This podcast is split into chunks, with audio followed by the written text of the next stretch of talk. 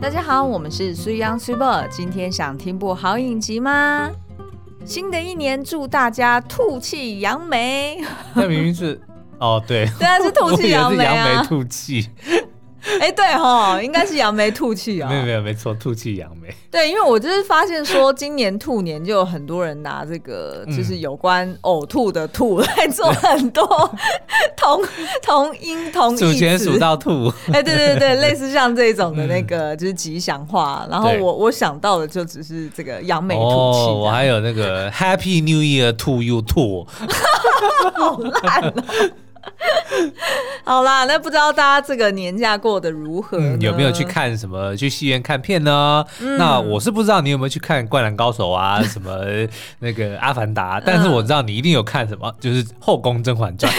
真的，因为呢，它就是在呃那个 YouTube 频道上面，就是由八大 GTV 的频道，嗯，直接马拉松开播，然后而且好像不止今年呢、欸，好像超聪明，往年。的那个过年期间都会这样子，马拉松的意思就是说它一直播，一直播，对，不间断。然后的确呢，我们大家应该也跟我们一样，就是时不时呢，哎，就就是那个开启 YouTube，然后登录进去看，哎，然后就看他播哪里，然后我们就直接从那边就开始看，一看可能就是好几个小时。对对对。然后呢，这个过年期间这十天呢，哎，也陆陆续续把它看完了不止一遍。对。其实它总共有七十六集，然后每一集大概有五十。五十分钟就不到一个小时吧。然后他在 YouTube 频道上面马拉松播的时候，就只有穿插就是 YouTube 本身那个不可略过的广告。嗯，而且他还我不知道是不是是 YouTube 还是说是那个八大台，他们有办法去选指定吗？好像不行，好像频道主不能指定，你只能说不，哎呦，没没有，是广告主可以指定说我不要。不要插手，但是频道好像不能指定我不要哪些广告。没错，因为我要讲的就是说，就是还很够意思，就是在《甄嬛传》里面中插的这些广告，其实都是短版的，就大概五秒吧。都是那个 singleton。然后，哎，对对对，就是 back to back 五秒，然后所以你只要忍耐个十秒，因为是不能略过的。对。然后基本上就感觉，哎，好像是。呃，就是听 podcast 的那种中插广告一样，就一下就过了，然后就觉得很舒心。好，所以我们的确呢，就是随时点进去哦，大概就是。看呃高峰的时候大概是一两万，这超这超夸张，是同时在线看，对，同时在线，对啊，所以你就更不用提说哦，那在这十天里面二十四小时，那到底有多少人？哇，赚了多少啊？广告费，但是就算是平常，就是那种很像现在算是初五嘛，对，那其实大家应该都天气不错，都外出了，嗯，那所以其实即便是现在，都还有个七八千人在线，是，那当然这七八千人应该不是同一批。人一定是就是如同我们一样，对对对就是随时就是打开电视，然后就进去登入这样子。对，那我自己到目前为止，我大概是重看了三段哦，就是包含那个就是甄嬛第一次流产之后的事情，嗯、就是她怎么又在回头得到这个皇帝的宠幸宠幸，然后包含就是现在是在要拉下那个华妃。对，拉下华妃，嗯、然后再呢就是后后面的那个回甘露寺嘛，然后再就是他再回到皇宫，然后拉下皇后的这个打怪的过程哦。嗯、那其实呢，呃，哎，我不确定是不是大家都有看过《甄嬛传》，我简单介绍一下好了。那反正呢，它就是根据一个叫做刘恋子。这一定是笔名啦，嗯、的一个作者，他的呃同名网络小说所改编的、哦。那但是呢，其实待会我可以帮大家科普一下，因为他原先的网络小说的时空背景设定其实并不是在清朝，对，那蛮不一样的。那但是呢，他几个重要的角色，然后以及各式各样不同的死法，基本上都是保留原汁原味了。杖毙，我印象最深的对，什么东西都杖毙。好，然后呃，而且呢，他因为他这出影集，他就是设定在就是呃后代最争议的皇帝，也就是。嗯呃，清雍正。后世。啊，后世。哦，近代啦，近代。对 对，因为大家对于雍正的，就不管是他怎么拿到这个皇位，然后以及他最后过劳死的这个短短十几年的在位期间，对，都觉得这个这个皇帝算是评价良极，而且他有超多这种什么是秘史哦，都跟他有关。嗯、比如说大家的耳熟能详的血滴子，嗯，据传就是他所养的一个一群这种什么密探的部队，欸、对对对对，对没错没错。后来被传为说是一种武器，但其实是就是一群密探啦。哎、欸，对对对，对，然后再加上就是呃，有许多的。呃，算是影集或者是影视作品，嗯、其实都是以他为文本。特别喜欢四爷，对，真的，而且是各种角度哦，嗯、就是包含，比如说《雍正王朝》好了，对哦，他就是大爱，他就是比较算是有点偏向大和剧那样子，用一个比较宏观的角度，也比较贴近史实一点。对，嗯，比较相较，因为他毕竟还是小说啦，对。对，但是也有像是比较偏向爱情的，像《步步惊心》哦，又是一个经典。哎，对对对对，哎，其实《步步惊心》也应该要来个马拉松哎，我觉得大家应该来看，它太短了。对，马拉松可能那你一天就播完一次，没错没错。然后再来呢，就是类似像《甄嬛传》这一种，它就比较偏向哦，就是后宫发生的事情，所以就是从不同的切角去描绘雍正这个人哦。哦另外还有一个马拉松正在播的是《晋级的巨人》。哎，有吗？有有有。哦，现在木棉花在正在 正在二十四小时。哦，那也很够哎，也是八十几集。对，没错没错。好，那所以这个故事呢，就如同就是它的片名啦，就是《后宫甄嬛传》，也就是讲说这个女主角甄嬛她如何从呃，就是算是一个小官的女儿，从等级一，哎，对对对，中间不断的打怪升级转职，然后最后呢，哎，就成为了圣母皇太后啊，就是。你如果只是成为就是那个王后，没有什么了不起。对，你要成为皇帝的妈妈，嗯、那这件事情才是真正你是至高无上。是因为大家也知道，说这整部影集里面，雍正虽然是皇帝，但他最怕的是谁？就他妈。哎、欸，其实是没错，但是其实也有蛮多部分的剧情有描绘到说，雍正也反过头来威胁他妈一些事情。嗯、对，但所以意思就是说，在这个后宫里面，他基本上就是一个很不人道。对，然后就连是皇帝，好像看似是拥有一切，但他也有非常多的烦恼跟非常多害怕的事情。是是是，嗯、没错没错。好，所以这个就是《后宫甄嬛传》的一个主要的剧情哦。那其实我们今天要聊的就。嗯，不再跟大家聊这些角，就是大家都很熟悉的角色。为什么？好开心呢？哎、欸，其实有很多东西可以聊。但是我就我就想说，会不会大家其实都，因为它毕竟是一个呃，二零二零一二年在台湾开播，嗯、它在中国是在更早一两年吧。哦。所以其实，在台湾开播到现在就是十年的剧，我相信就是各式各样，不管是从职场，嗯、然后从家庭、从爱情等等各个面向，其实大。大家都讨论过了，所以今天说要聊这个《后宫甄嬛传》的时候，我真的绞尽脑汁，就想说我到底要找什么新的切角才会比较有趣呢？于、嗯、是我就想到了两个，第一个呢，就是我发现说，哎、欸，在那个就是有一个粉丝页叫做“清宫迷音”嘛，对然后他就做了一个很有趣的后宫能力。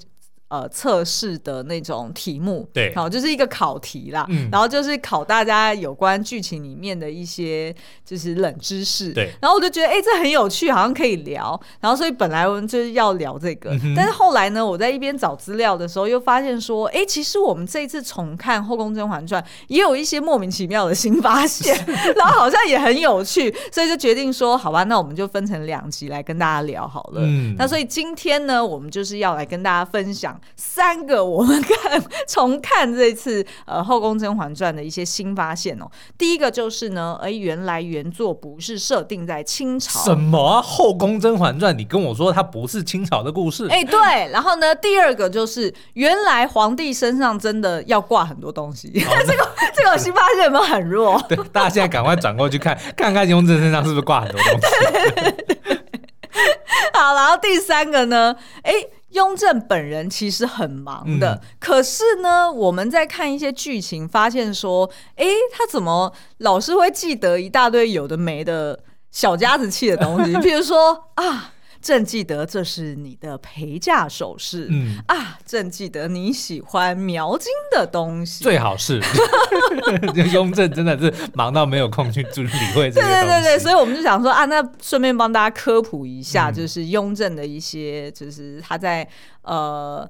呃，历史上的一些特、嗯、就是特性，或者是呃，大家是后代的这些考古学家，他怎么去确认说后世的考古学家？欸、我一直讲后代，对不起。如果你孙子是考古学家，你可以说你后代的考古学家，因为我就是沉浸在剧情里面，然后他们就是一直不断的要生小孩这件事情，嗯、所以你就会忍不住讲出后代啊。而且掰了，我也你知道，二零一二年就是《后宫甄嬛传》最夯的时候，因为那时候在台湾开播嘛，啊、然后一直到二。二零一四年，那时候真的是我人生中最能够 同理华妃的时候，哦、就是很想要吃酸黄瓜。没错，因为我那时候也是那三年也是呃我在 SK Two 嘛，对，然后我身边的所有 ABM 或者是 Sales Manager，嗯，全部一个又一个给我大肚子，而且呢，很多都是本来就已经是妈妈了。嗯意思就是说，你有了一个，你还不够，是你还要再给我生第二个、第三个，也不分点福气给本宫。本宫那时候多可怜呐、啊，就每一个都来，每一次就是有好消息传出来，嗯、然后就会晃过来我这边说啊，给你摸一下，不是，是送，是送什么？你知道吗？哦、送卫生棉给我，新的还是用过的？当然是新的啊，就是意思就是说，就是它好像是一个福气吧，就是意思是说，就是我。哦，我怀孕了，然后所以有那个孕气，对，哦，就是怀孕的那个孕，然后所以就是要分一点给你，哦、然后所以就会拿那个好像用不完的卫生棉，还是说，因为反正我接下来九个月也用不到，会过期，就先给你用。有可能，因为当时候好自在的那个 就是 share 也不是很好。Anyway，反正呢，就是我为什么对《后宫甄嬛传》印象那么深刻，然后尤其喜欢华妃这个角色，嗯、就是因为我人生中的。那个阶段也刚好经历跟华妃一模一样的事情，是是是，对，然后所以就是有那种个人的情感，但是其实我觉得后来事过境迁，就是当我现在已经对，就是。放下这一段过，就是想要怀孕的这段过去之后，然后再回过头来重看《后宫甄嬛传》，哎，别有一番滋味、嗯、啊！我那我就找到第三个可以录第三集的这个节目，嗯、就是这个《后宫毒品图鉴》，他们毒药图鉴，你知道吗？他们里面超多这种莫名其妙的而且好像说，哎，碰这个你就会怀孕，呃，碰那个呢你会流产，碰这个你会不孕，就觉得哇哇，皇宫里好恐怖哦！对，什么竹夹桃啊，夹竹桃，夹竹桃。对对，然后还有什么什么什么麝香。哦，红花啦，对。对对，哎，麝香的确那时候，你知道真的是影响深远哎。我那时候麝香一传出来，就那一集播出之后，就是就是几乎我身边所有女性友人，如果想要怀孕的人，一定都会回去。看它的那个保养品或者乳液有没有含有麝香的成分。然后我记得我那时候还有呃，就是我身边有一个同事，他很喜欢用 Body Shop 的其中一款，呃，好像是白白麝香。对。然后它那整个系列就叫白麝香哦。然后我听说那时候那个那个系列好像还就是就是有很多人就是。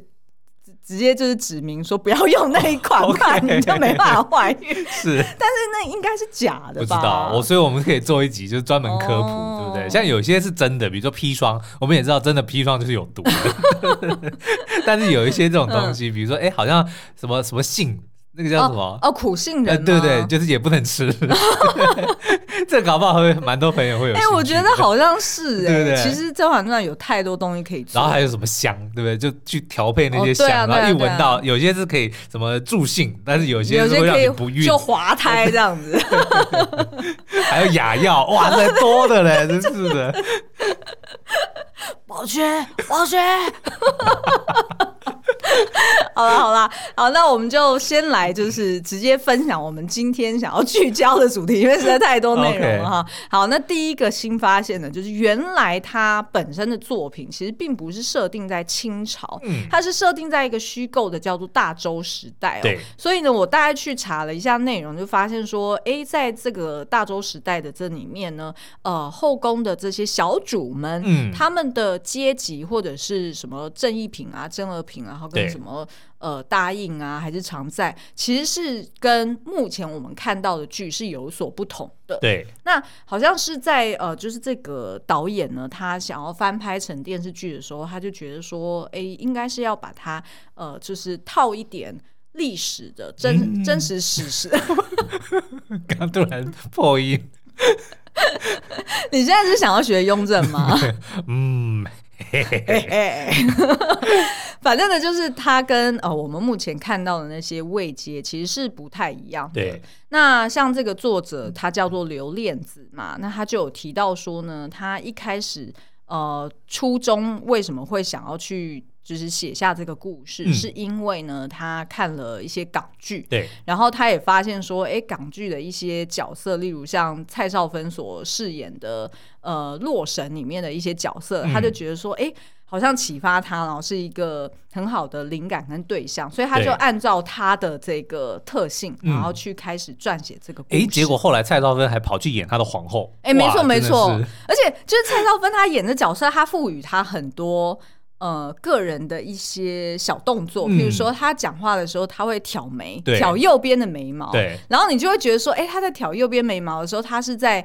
就是算计某些事情，嗯、然后他是在呃，就是铺垫一些后面的梗，对，然后所以你就会觉得说，哎，当他有这些小动作的时候，你就马上就可以领略到说，哎，这个皇后的心机深沉，嗯嗯、对。然后，而且我后来才发现呢，就是其实他设定，就是他当初为什么啊、呃，就是导演在翻拍影集的时候，他要把它设定为清朝，他也是觉得说这样子是比较接地气的，哦，大家会比较熟悉，对，比较熟悉。嗯、然后尤其是雍。雍正一一直以来本来就是为人所熟知的一个呃影视作品，常常被改编的争议角色。对对对，嗯、所以他的后宫呃去做争斗，然后跟他的前朝对呃的一些呃斗争的史实，然后去做呼应的话，哎，也会让这一出影集的格局比较大一些。对，而且我觉得蛮妙的是，就是说如果你有就是读一些这种历史的书或者是小说的话，嗯、你会发现其实雍正是一个很无聊的人。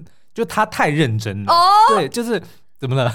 你知道吗？因为这我本来也是这样以为，对，就是呃，应该说前不是我我在想无聊，不是说他这个人很 boring，就是说他因他本人其实是有非常多很有趣的，对，很有趣的东西。但是我的意思说，就是会挑选他，然后来讲他的后宫，嗯，就他的后宫其实是相对的比较，因为一来他登基的时间比较短，是不是登基，就是他在位的时间比较短，对对，所以那可想而知，就是那你。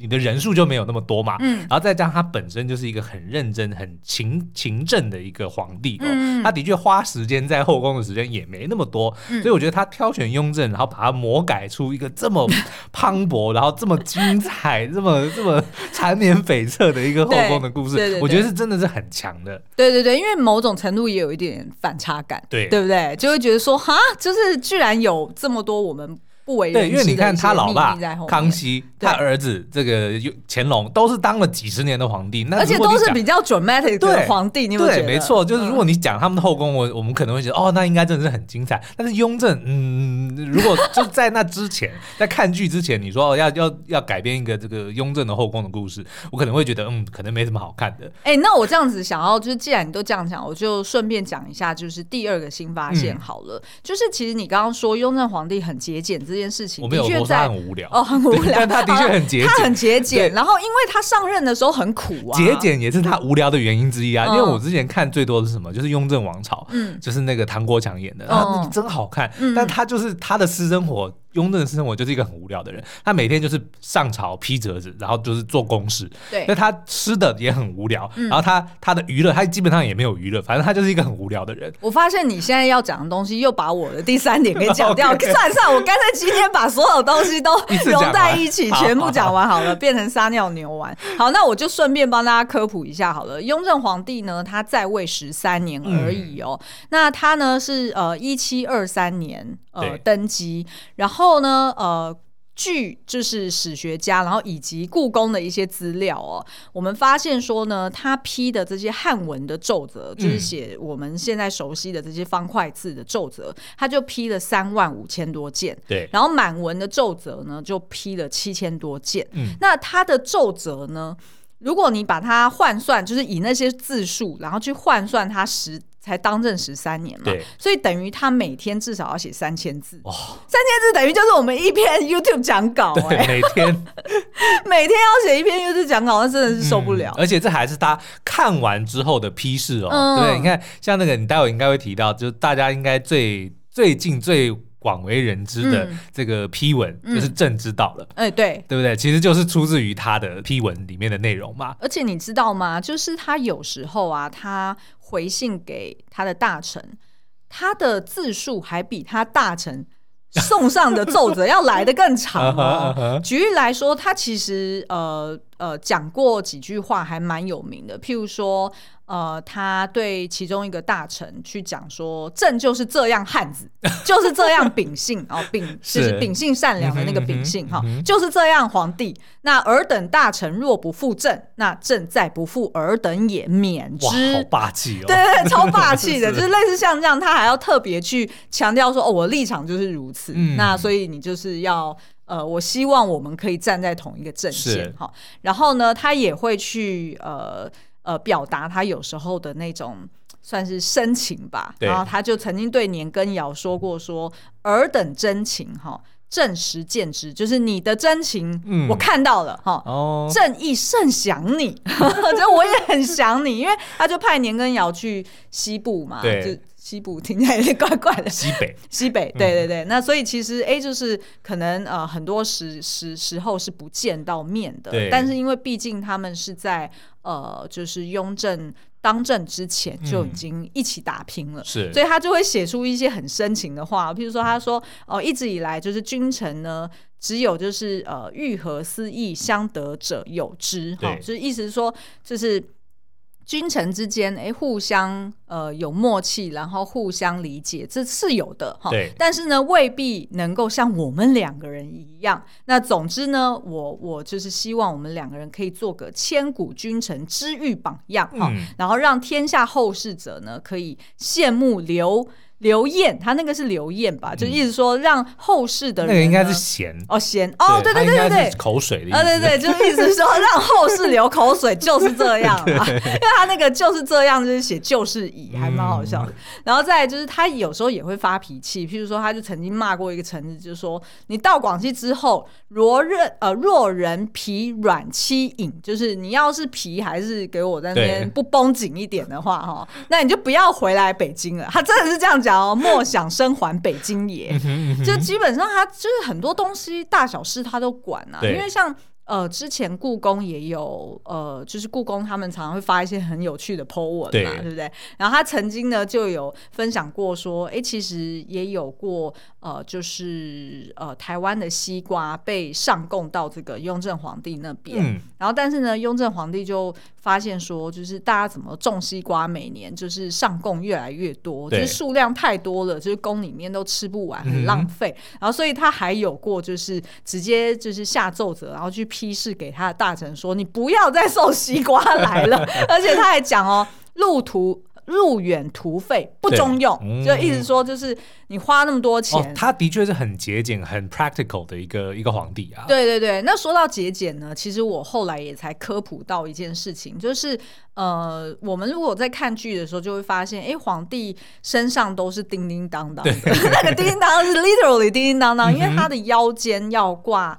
譬如说玉佩啊，或者甚至是玉如意呀、啊，那玉跟玉之间敲起来，本来就会有那种嗯叮叮当当的声音，呃，叮当响声嘛。那为什么？就其实不是只是在清朝会这样做，对就是更古早以前，就是其实、哦、西方也有。那个蝙蝠侠就有一个 utility belt，、嗯、就是他、哦、蝙蝠侠的腰带也是挂很多东西。哦、那但是呢，就是中国的文人，就是自早是因为他希望就是哦，当然就是玉石本身它带有吉祥之意哈、嗯，然后也可以辟邪。然后二方面呢是要让人家知道我来了，哎，其实是没 错，对对对，跟猫咪挂铃铛一样，对对对。然后，但是它那个其实是一个礼仪的意思，就是说怕吓到别人，对你走路也不要太大声，因为你如果走路太大声，它就会撞碎嘛，对，对不对？或者是它可能就会撞太大声，那就代表说，哎，你这个人不够呃秀气，不够端端庄端正。那所以其实呢，本来就是文古时候文人他们腰间本来就已经要挂那些石头，很麻烦的，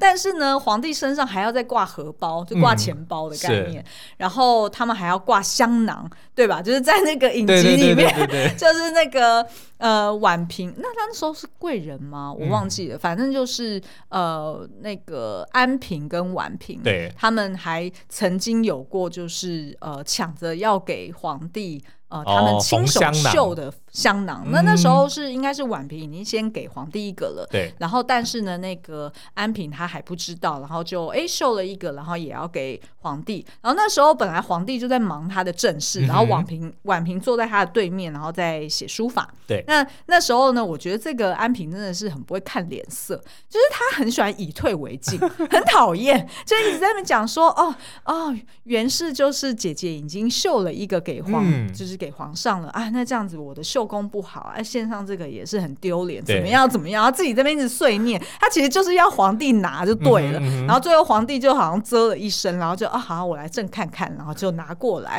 然后也说啊，这个很好，那我会请那个。呃，就是我身边的人帮我放到我的呃，就是睡房里面，因为就是他们好像放那个香囊，就除了你随身携带之外，嗯，在他们的卧房里面也要放，对，然后他们也常常会焚香，嗯，甚至是他可能坐在书桌上面的时候，哎，旁边也都是有那个香炉在一边焚香的，然后所以呢，就是那时候就是等于是说，哎，那个安平，然后跟婉平两个人还在那边就是。呃，聊天说哦，那到底要绣什么样的花样呢？是要绣一对鸳鸯好呢，还是要绣一条龙呢？还是要巴拉巴拉巴拉巴拉？然后我那时候就想说，天哪！如果 雍正身边真的是充斥着这样子的，uh huh. 就是。一天到晚就是为了这些很无聊的事情，然后在那边斗嘴，他 真的要疯掉。我觉得如果是真的雍正，他应该听到这个情况，就想说你们自己看着办，然后就走了。真的，对，其实呃，的确他在影集里面也有蛮多桥段是皇帝有点受不了，然后就直接对。嗯对着那个皇后说：“哎，你自己瞧着办吧，对对对，就你瞅瞅。”然后他就自己就皇后自己拿主意。哎，对对对，那所以其实呃，我们刚刚回到说，他身上要挂这个自己的荷包啊、玉佩啊、香囊啊，其实事实上呢，你知道雍正本人他其实。还要挂很多钥匙，嗯，那个钥匙是拿来不是开房间的，那个钥匙呢是拿来开他的密折柜。哦，因为其实就是呃，雍正在位的时候，他嗯。应该也是说，他从他老爸那边承继下来的这个烂摊子，烂摊子你可以只讲没关系。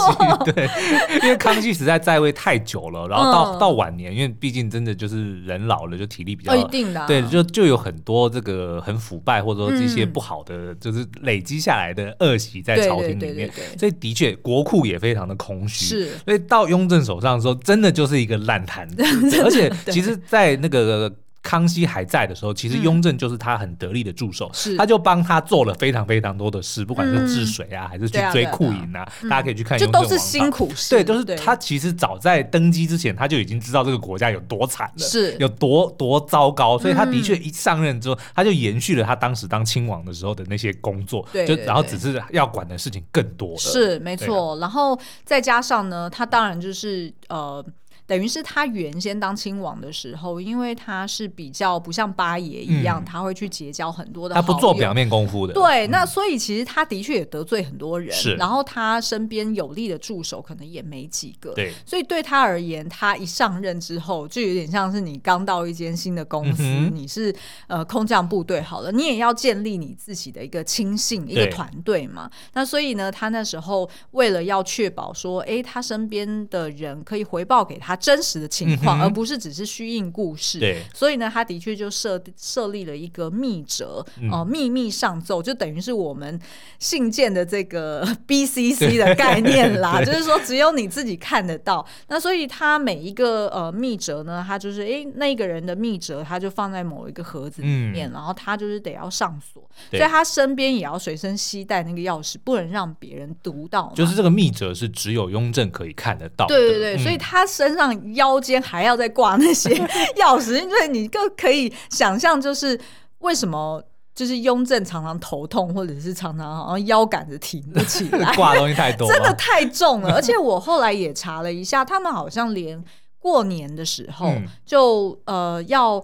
嗯，沿袭的那些习俗或禁忌又更多了，所以等于是在过年期间，可能皇帝他的那个腰间呐、啊嗯、是要挂到十几个东西，十几串东西，嗯、因为等于每一个都要取吉祥之意嘛。哦、对，然后再加上里面可能要放的是黄金啦，或者是放的是玉啊，都是比较重的、有分量的东西。对对，所以他们真的是蛮辛苦的。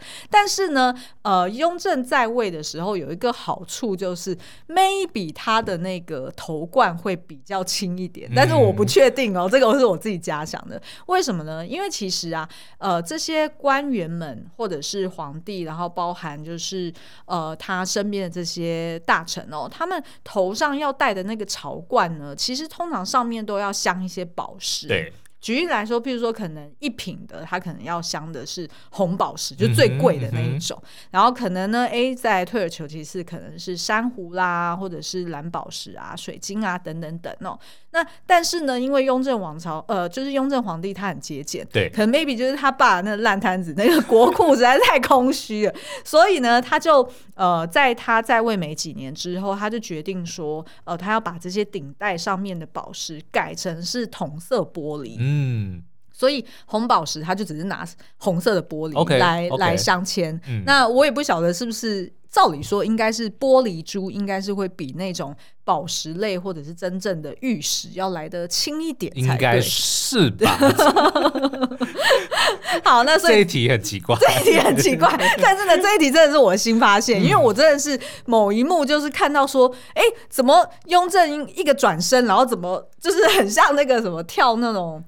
跳那种什么民俗舞蹈，哎，对，民俗舞蹈，或者是我们看那种什么苏菲舞，然后就是全身怎么就是扬起来，对，就是一长串的，哦，也很像那个游乐设施里面的某一个游乐设施，它不是转圈圈，然后大家就坐在那个 用绳索吊的那个椅子，像荡秋千一样，对对对，就很像那样子。然后所以我就特别去查了一下，说哦，原来他们真真实就是历史上他们得要在腰间挂那么多东西哦。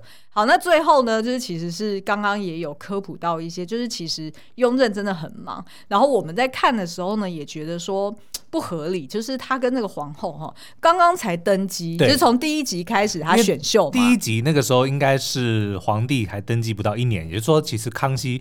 还驾崩不到一年，因为雍正呢，他真的是到 last last minute，他真的是没有，都是康熙已经死了，然后才宣才宣读遗诏，然后才让他才让他登基的，所以基本上他是没有什么时间去准备的。那也就是说呢，我们看到的这个《后宫甄嬛传》这部影集里面的雍正呢，他或者说他的这些老婆们也都才刚刚住进皇宫里面不到一年，嗯。但是呢，你所有的看到的东西就觉得，哎，他们好像当一辈子的皇后，当了一辈子的皇帝，都很熟悉，说哦，这些东西就是要这样。哦，就是要这样，每天早上要来开朝会。对想说谁谁告诉你这些事情的？没有人交接啊。对，而且就像我刚刚说的，就是雍正忙的要死，他每天大概才睡三四个小时。他最后是过劳死的。对，是过劳死，嗯、然后吃的东西也很简单。对，他可能很多时候根本连自己在吃什么他都不知道，是就要快速的。他根本不在乎。对，要快速的，嗯、因为你想想看，他如果。平平日可能每天他就收五十封奏折好了，这我自己推估啦，因为我自己以前在公司的话，他还是每天收 五十封 email 好了。是，哎、欸，你大概推估就是哦，花了八小时呃去回复，然后以及去呃代办这些就是信件背后所代表的那些事情。嗯、那他还又找了另外的这些送上密折的人，嗯、去帮他 supervise，人家是不是呃在奏折里面讲的东西是正确的，嗯、然后是对的？对那等于是说他可能要读两倍的信。对，然后要回回复两倍，就等于是两倍的工作量，所以他每天都根本没有时间说哦，我还要去宠幸这个，然后我还要去翻牌子，嗯嗯、甚至呢去记得刚刚我们讲的那些哦，正记得这是你的陪嫁首饰，怎么可能？对，你你怎么可能就记那记得那些女儿家的那些小东西嘛，嗯、对，对不对？但是呢，我后来去呃做了研究，因为我们最近就是。看，就是看了《甄嬛传》看太多，所以昨天呢，就兴之所至，就去到了故宫。嗯、然后我就去查了一下，哎，故宫的它有一个 Open Data，然后里面就是有科普一些，呃，就是呃，他们曾经为呃某几个皇帝去开的一些展览。好、然后在呃准备那些不管是书画，然后还是他的那些瓷器的展览的时候，他会去呃。就是描述一下说，哎，这个这个皇帝他本身的一些特性，或者是呃后世的人在透过这些呃书画去理解到说，哎，这个人的品味如何？哦、因为通常你想想看，就是皇帝他一天到晚就是。他拿到那些画，他就是在上面用印嘛。那个真的很无聊，对，大家一定看过很多那种名画，上面盖了一大堆印章，那个都不是原作者哦，那就是后来的 owner 为了要表达，就是有点像在上面撒尿的意思，说 啊，我曾经有过这幅画，对我收集过，我就上面盖我的印，所以就盖了几十个，然后还会还会有时候在那个正中那个大印上面会写个庙。这个真的是很莫名其妙，就是很像现在的哦，good job，对，赞啦，对赞。Like 对不对，对？L I K E 的关你屁事！人家的那个千古流传的那个名作，然后你在上面写个庙。好了好了，但是呢，我要在这边帮这个雍正给平反一下。原来呢，就是根据故宫他去描绘的这个，就是呃雍正他所收集的这些书画，然后以及他在位的时候，他去 deploy 给他底下的那些画师哦去做的这些，甚至是包含连那种。呃，就是专门在做服饰的，对，就是他可能不管是工服啊，嗯、或者是 Kingsman 裁缝店，哎，对，类似像这种，就是他也会去 deploy 说，或者是给人家 brief 说，哦，我想要做怎样的，嗯、然后是要送给谁的，对对对，然后从这边然后去呃揣测说，哎，那他的品味如何？那你知道吗？故宫其实是直接跟他，就是直接去讲说，哎，其实雍正他的。品味是非常精致、非常高妙的。嗯，然后他常常呢会呃去呃就是给批示说，呃你要往秀气里收拾，嗯，你要往薄里磨做，往死里打。古人的讲话真的是，对对对，就把动词放在后面这样子，对对对，对，就是说，哎，你要做的更细一点。所以其实事实上呢，他是会去看这些很细的东西，然后而且他的确，呃，他也很 open minded。因为为什么要今天晚上煮菜要往美味里料理。对对，就是这个概念。那我在做功课的过程中呢，我觉得最能够去体现就是呃，雍正他其实不是个无聊的人。对，他其实不是个 无聊，很有聊。对，他很有聊。Uh huh. 那有一个最佳的代表呢，就是大家可以上网去查，叫做《应征行乐图册》。哦，应征就是他的名字嘛。对对对。对然后大家就呃回想你以前去逛故宫啊，或者历史博物馆，嗯、你如果在就是。呃，看那种就是国王呃，不是国王，皇帝 留下来的那些图像，你都会发现说，大部分都是正襟危坐的，对，对不对？然后就是正面直接画。嗯嗯、那但是呢，这个呃《应征行乐图册》呢，应该算是说在古代历就是历代的这个王朝之下呢，是特别突出的一个个人随行写真哦。对，因为呢，它是真正就是有这一一套叫做《应征行乐图》。对对对对对。哦、然后呢，它里面就是去。记录了就是雍正皇帝他的一个多面性吧，譬如说他在这个行乐图册里面呢，他就呃有扮成一个冥想的喇嘛。哦，他真的就是在那个洞窟里面在冥想哦，是他的脸哦。对。然后还有呢，就是是一个云游四海的行脚僧哦。然后所以他是 cosplay 始祖，就对。对对对。然后还有就是在路边在墙上去题题诗写诗的，有没有水手服女生？没有。然后还有一些比较特别的是，他还扮成了外国人。哦。譬如说他，因为他呃，他登基的时候是一七二三年嘛，所以那时候其实本来就已经有呃。蛮多前来呃中国。想要想要传教，但是后来留下来并不是以传教的名义。郎世宁就是对，郎世宁就是他是以画师的身份，他留在了宫中。然后所以呢，呃，当时候东西方也有非常多的文化交流。所以那时候雍正呢，就是在这个图册里面，除了刚刚说的，就是扮那些 cosplay 之外，他还有扮成是呃欧洲人，就是也穿着那个西洋服哦，然后好像在打老虎还是什么，我忘记了，反正就是打老虎，刚扮打老虎。然后有扮成呃什么蒙乌尔族的一些弓箭手，哦、所以你看到他的确就是都是雍正的脸，对，然后可是穿的是各式各样的，这个应该是大内宣，对不？对就等于说跟这个自己。这个旗下的这个这些种族讲说，我我是你们各族的皇帝。没错，没错。我觉得他其实要表达的就是，当然一一方面就跟选举的时候大家都变客家人是一样的，一样的，只是说那时候没有办法用声音或者是动态、嗯、传不出去。对，所以他就用这些图册，然后就是让大家看到说，哦，你看我其实是你们各个种族的共主，而且蛮妙的，就是如果他这一套就是他当初发行的时候就叫做应征行乐图的话，对，他等于是用他个人的名义，他不是用皇帝耶，他不是用雍正行乐图，他是用胤禛行乐图，对，就是呈现他作为诶皇帝以外，他胤禛本人的这个各个面相，我觉得这还蛮蛮蛮妙的。所以我觉得他其实是很 creative 的人，就是但是因为他平常工作太苦闷，他的生活太苦闷，等于说他想做，但他又没有这个钱，对，的他又没有时间真的去办，对他老爸留个烂摊子，他真的是很辛苦。哎，我觉得搞不好啊，当初真的不是随行摄呃摄影，对，你知道吗？当初很有可能 他这个只是呢，就是画师就画下来了，就是应征的呃，就是雍正的脸，对不对？然后去套在不同的，对，他就直接 套跟那个纸娃娃剪纸的，搞不好自己雍正有一套可以换衣服，就我觉得应该他有他自己裸体的，然后换上衣服，就以前玩那个，有有有有点像，有点像。OK，好，所以大家如果有兴趣，也可以去找来看看哦。那基本上，我觉得在他的这个朝代，他的确是。呃，你如果从这个所谓艺术史啊，嗯、或者是这种比较私生活方面的角度去看他的话，你就会觉得他很有趣。那我觉得他跟环环一定有换衣服穿，对不对？他扮宫女大半小厨，他他扮小厨。